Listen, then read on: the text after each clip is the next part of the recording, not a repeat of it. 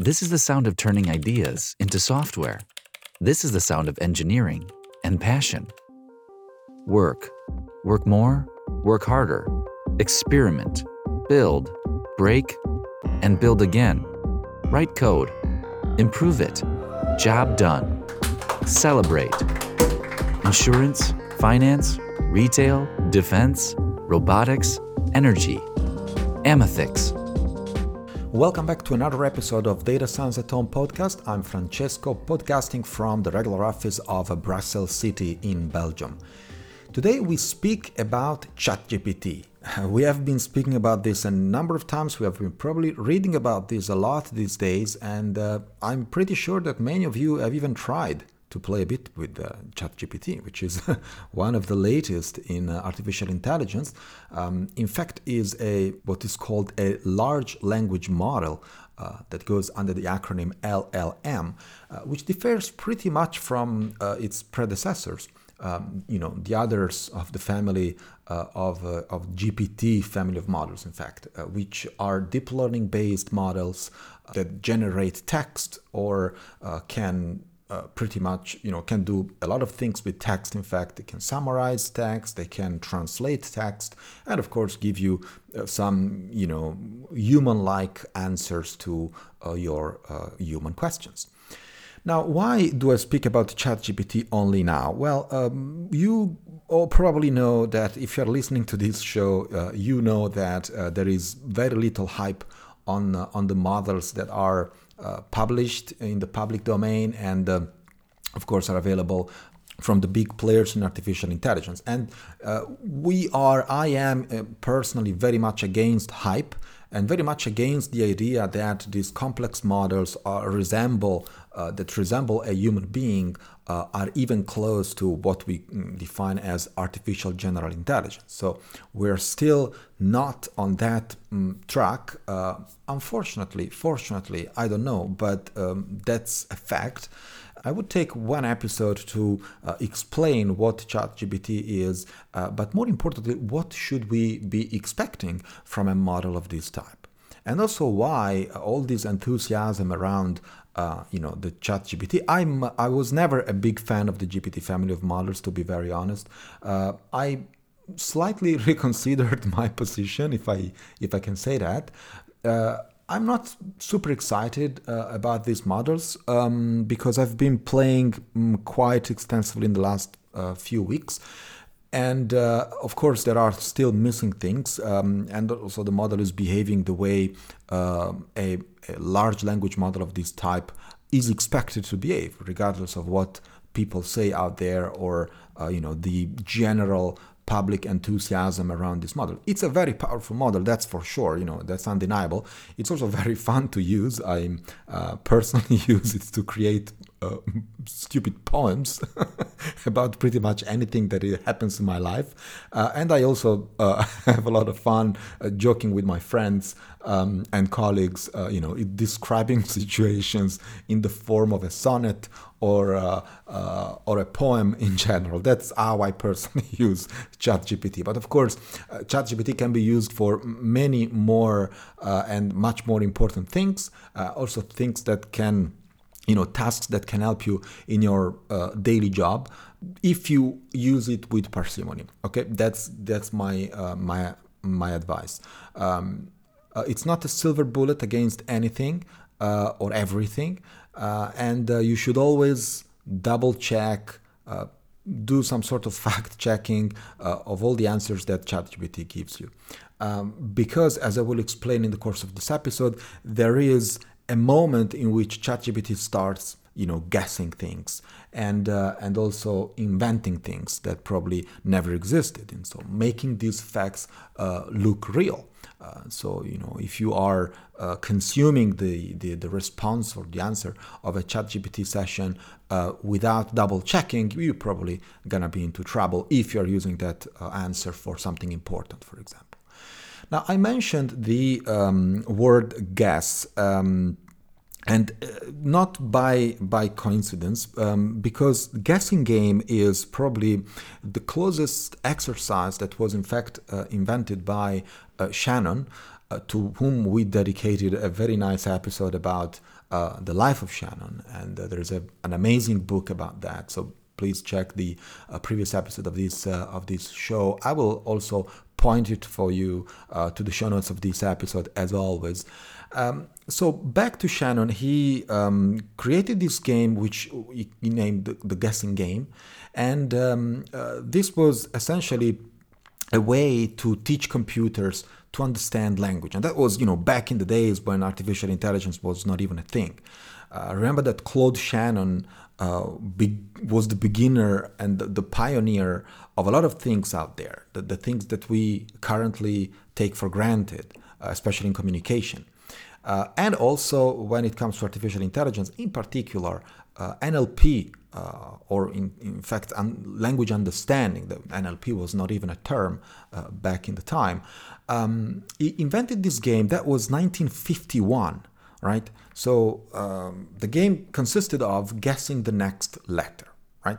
Now if you uh, know what ChatGPT does, and in fact, what all the family of GPT models do, um, is doing exactly the same on a word basis, right? So it's guessing the next word given a certain context. That's, you know, I'm being gen- general today. I don't want to be into the, the details and the technical details about how ChatGPT really works, but, uh, you know, there are several papers and there is a lot of tutorials out there, very technical. But on this show, I would like to give you a, uh, you know, an explanation of what it is and what you should be expecting from a model of this type, right? So that's what ChatGPT does. So the way ChatGPT has been trained and in fact, all the families of, of GPT models uh, have been trained, is uh, essentially guessing the next word given a certain context. And um, and apparently, you know, this is a game that uh, uh, requires, you know, if you want to play this game at a human level, um, it becomes, it starts becoming something that is very interesting. Uh, why? It's because you need to understand the context. And so to, you know, guess the next letter in the case of Shannon, uh, but in the case of ChatGPT, a word, in order to understand, uh, sorry, in order to generate and guess correctly the next character or word, uh, well, you need to understand the context very, very well. And so that's why uh, usually uh, training model or building models of this type um, is strictly related to the fact that you are understanding language. You know, uh, because you cannot or you could not generate that letter or that word if you did not understand the context. And the context can be pretty much anything. It can be philosophy, it can be religion, it can be uh, a, a, technical content, uh, it can be about you know uh, news, about politics, you, you name it, right? So the fact that a model can guess the next word, uh, you know, almost all the time, let's say 99 plus percent of the time, that's not really the case, but let's assume that happens. Uh, well, that would mean, one would say, that would mean that the model understands the context and therefore, um, you know, it can guess correctly the next letter or the next word. And uh, of course, that's not the case. I mean, it is partially the case, um, but it's also the case that these models have uh, are equipped with billions and billions of parameters. And so, definitely, something has changed with respect to when we were dealing with, for example, 60 billion parameter models, which is already an amazing number of parameters, 275 or more billions of parameters. That is the models that we are dealing with today. So, you know, there is a, a flipping point there um, in which something apparently is happening, something different happens from, a, from the perspective of the model. Uh, but it could also be that model is so big that it starts relatively, you know, starts memorizing things um, because you know it, it's it has much more bandwidth, it has much more space in terms of number of parameters, and so it has much more space to store and memorize uh, whatever is provided uh, from the training set. That could also be the case. And to be honest, uh, that was my very first conclusion about these massive models, language, large language models. Like, okay, the day they will come with, let's say, a trillion parameter model, uh, you know, we will have this amazing um, lookup table kind of uh, that is you know much more powerful than a simple lookup table because it can uh, look up things that are similar and not exact. So what a lookup table is essentially allows you to search and to find um, some targets exactly as they are in your database or in your storage, right? Uh, that's what a lookup table can do for you. And by usually using hashing or other techniques, you can do that in uh, in uh, you know very fast. Um, let's say usually in constant time or in uh, log n time, right? So uh, ChatGPT, to my uh, eyes, looked more like a big lookup table. In fact, the family of GPT models look like a, a big lookup table on steroids, uh, due to the fact that you know these models can, uh, for example, consider text similarity, paragraph similarity, and the concept of similarity is much more powerful than uh, you know the concept of exact match because you know that's regular expression and pattern matching is stuff from the 60s or 70s or even before. Um, it is powerful but it is a mechanical thing. It's not something that you know generate can generate the same level of enthusiasm uh, in humans. Now, however, uh, what ChatGPT really is is mm, well the combination of um, three or more different things that were not present in the models before. And that's where I started changing my, um, let's say, opinion about these models. Because, you know, when you combine these three things that I'm mentioning now, uh, in fact, you get something that is much more powerful than uh, the models, the language models we were used to until several months ago. Um, and the three things are the following. Well, first of all, uh, all the GPT family of models uh, are based on the, the concept of instructions. All right. So before getting there, um, we have to say that when these models get trained, uh, they get trained with massive amount of text. All right.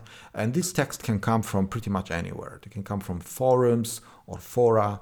Uh, they can come from chats. They can come from websites the entire Wikipedia, in fact, has been used, uh, as well as Reddit um, has been used to train this model, and all the millions or billions of articles that you can find, and blogs and things that you can find online, right? So the amount of text that these models are exposed to when uh, it's time to train them is incredible.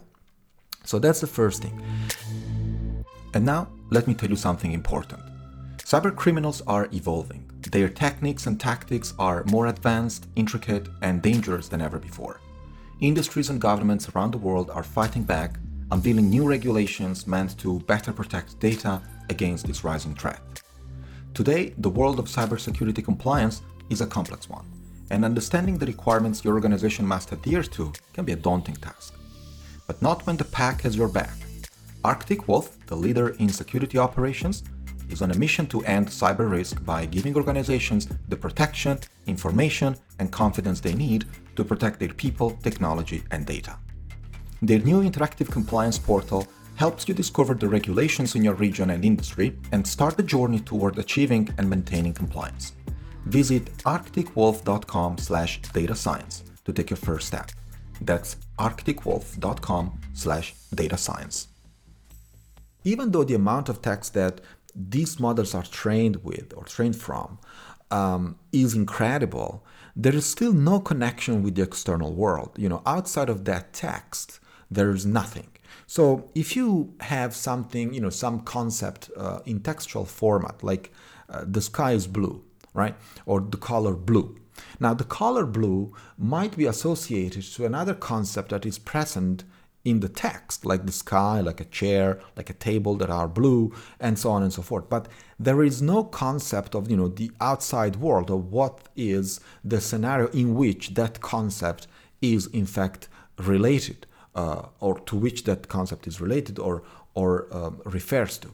So that's and that's obvious because you know the only input that these models receive uh, is text while human beings receive much more, uh, you know, many more types of input, right? Uh, we have uh, we have perceptions that come from pretty much all our senses. Uh, plus, uh, we can read text. Plus, we can visualize things. We can view. We can hear. We can touch. We can feel. So, you know, that's already the biggest limitation, and that's normal because, you know, one is a, a model, mathematical uh, or an algorithm, uh, and, and the other one is, a, is a, an, organic, an organism or, a, or, a, or a human, uh, which is even more complex than a simple organism. With this said, uh, there are um, there have been used strategies to train these models, um, and I refer to the entire family of the GPT models, which is by using instructions. So, what is instructions? Instructions um, are, well, instructions that are given by humans uh, during training time in order to describe a task, right? And so, if today you can, for example, ask ChatGPT to translate uh, a certain text into another language, it's because essentially during training someone has instructed the model with, let's say, a keyword translate or similar, uh, providing the text A, providing the text B, and letting the model learn that when there is a translation request of text A uh, into another text, it should be generating text B or something similar to that, right? Um, the same for a summary. Uh, if you ask ChatGPT to provide the summary of a text, well, that's possible because during training there was someone who instructed the model with a, let's say, a tuple or yeah, a tuple summary, which is the instruction, the text to summarize, and the summarized text as the answer of, uh, of that operation, of that instruction, right? And the same goes for a lot more um, instructions that you can play with uh, with ChatGPT uh, and even myself included, uh, playing with something, you know, a prompt uh, that is uh, um, given this story, uh, make a poem out of it, or something like that. That's my my favorite game these days.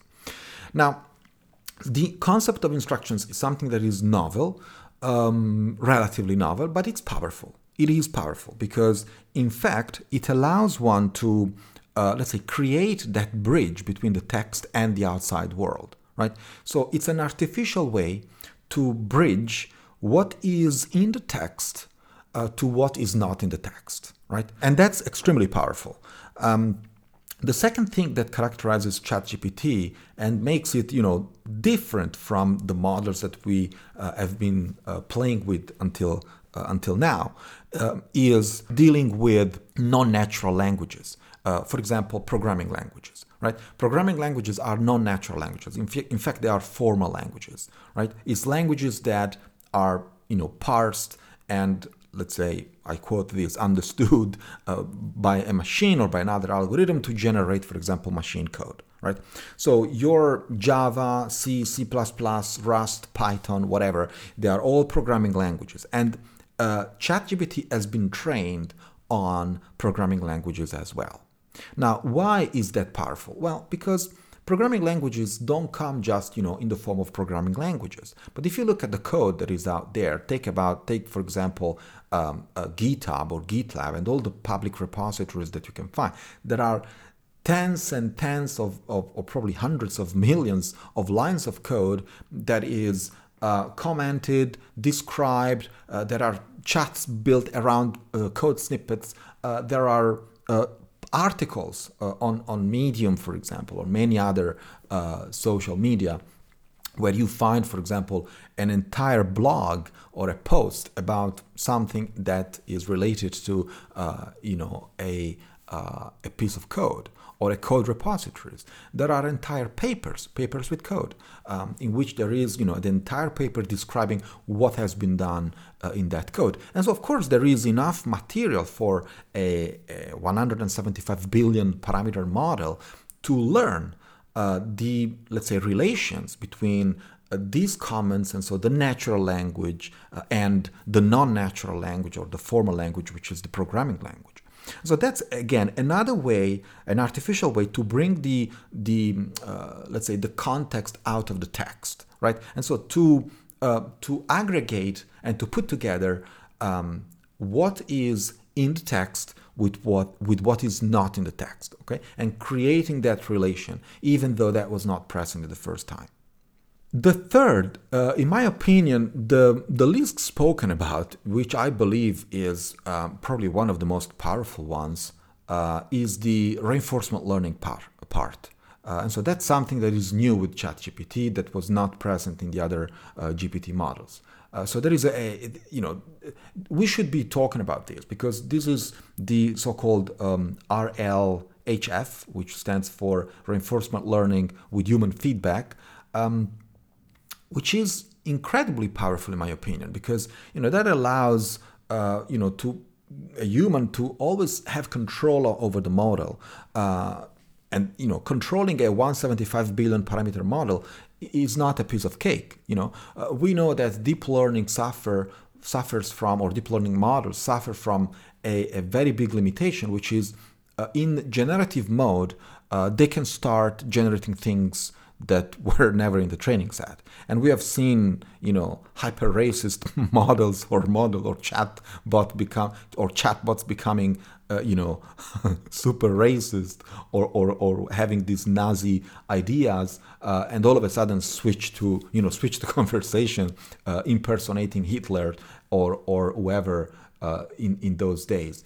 But you know, in order to avoid this, uh, the the developers and the designer of ChatGPT have thought of something that I find extremely useful and extremely smart and clever, which is introducing the human factor in the form of reward, uh, and so in a reinforcement learning fashion. This is 100% reinforcement learning paradigm uh, in which you have a human that instructs and corrects uh, uninteresting things or irrelevant things uh, with respect to the context. Um, and you know, this is something that is also novel. So it's the combination of these three things, in my opinion, that makes a difference with respect to what uh, ChatGPT, or the family of GPT models, and all these uh, large or very large language models could uh, provide uh, in, ter- in, in terms of experience and, of course, usability.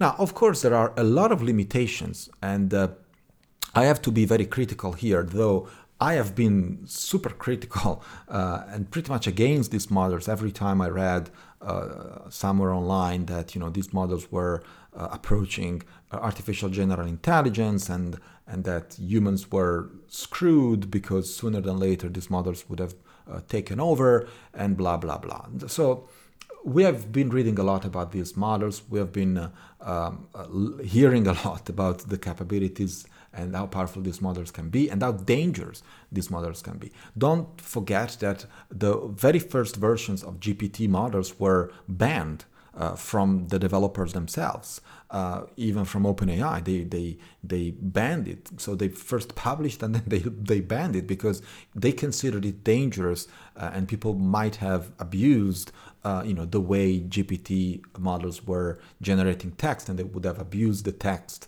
and the answer to create mm, you know fake news or uh, to just pollute the internet with uh, with fake facts right now the model, uh, of course, is super biased. Uh, it has a lot of stereotypes.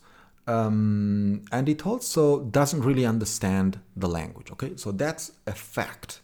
Um, now, is it important? Uh, it's important to mention it clearly, but it's not a big deal, uh, in my opinion. Um, and uh, again, I was one of those who had a completely different opinion a few months ago. So I, I thought that was indeed extremely important. Uh, but in fact, you know, the fact that a, a, language of this caliber does not understand language is not that important because, uh, you know, it depends the use that you do uh, with, it depends what you do with these models, okay? You would definitely never use these models to understand something. You would use these models to, uh, you know, for other purposes. Um, Google doesn't understand text. And when you query Google, uh, it doesn't really understand, you know, in, in human terms, the query that you are asking for a particular search. Yet Google shows you amazing results, and most of the time it is super accurate in uh, in the web pages uh, the, and the links that it provides you with. So, is understanding a limitation in uh, in this domain? Not at all. Um, it depends again the usage that you do. A lot of people said yes, but it will never really understand language because, and these people was myself a few months ago. I I, I repeat, okay, who cares? Like okay, a language of this, uh, a model of this of this caliber, the way it is designed, you know, after all, it's a model that that that it, it has been trained to to guess the next word given a, a bunch of other words in the past. Okay, so that's what this model is about.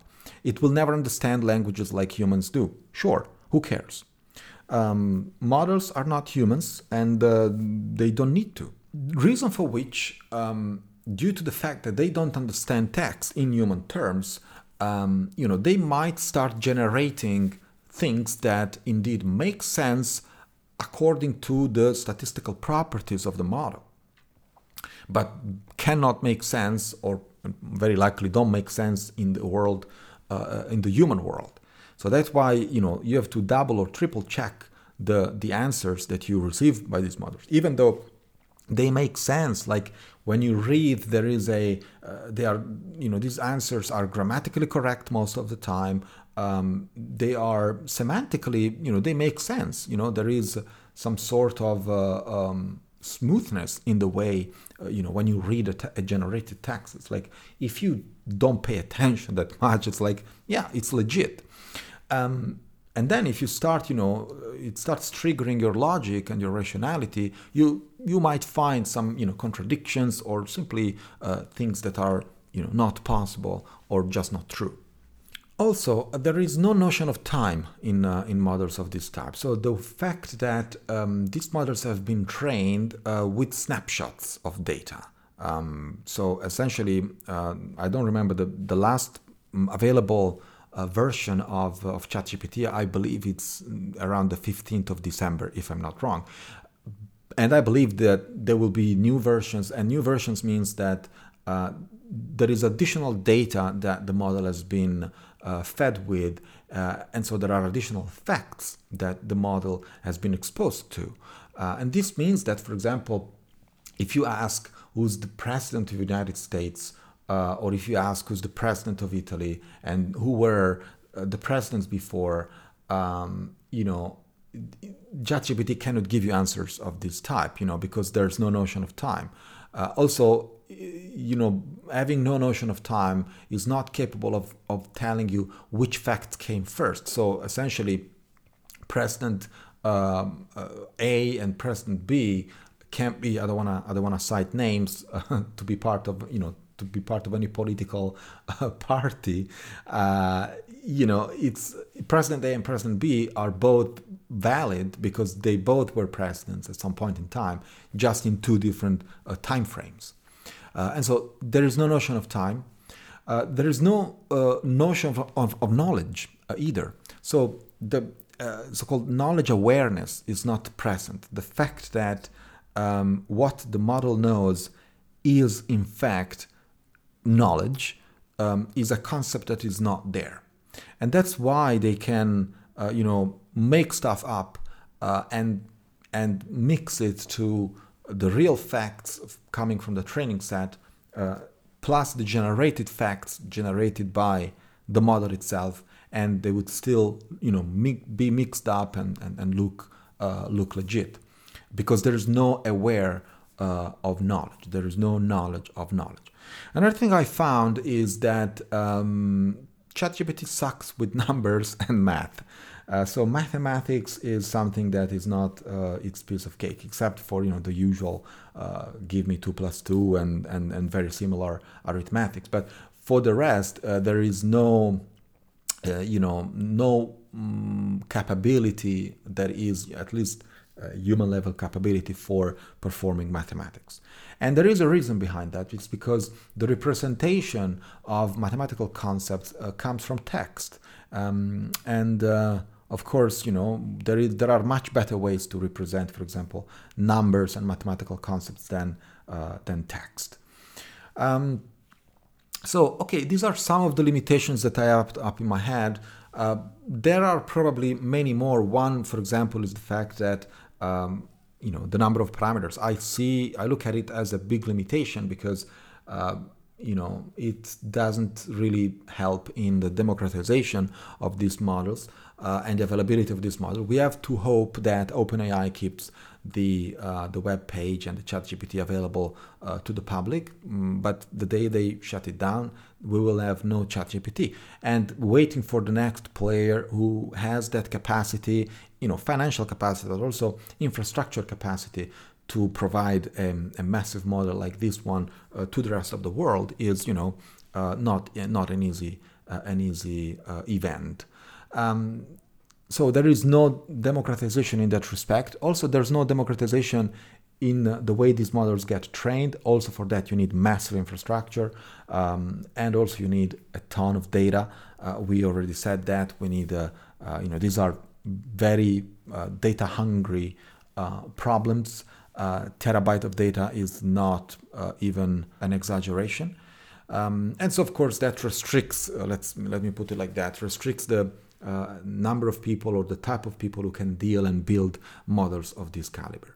So yeah, these are my uh, this is my summary about what ChatGPT is. I hope I don't uh, I didn't kill the enthusiasm about these models. I, I find them amazing uh, if they are used in the right context and for the right things. So don't overdo it, and especially if you're doing critical stuff, um, you know, uh, put your human attention still to the task. Don't uh, rely uh, exclusively or blindly on models of this type. That's it for today. I hope you enjoyed the show. Speak with you next time. You've been listening to Data Science at Home podcast. Be sure to subscribe on iTunes, Stitcher, or Podbean to get new fresh episodes. For more, please follow us on Instagram, Twitter, and Facebook, or visit our website at datascienceathome.com.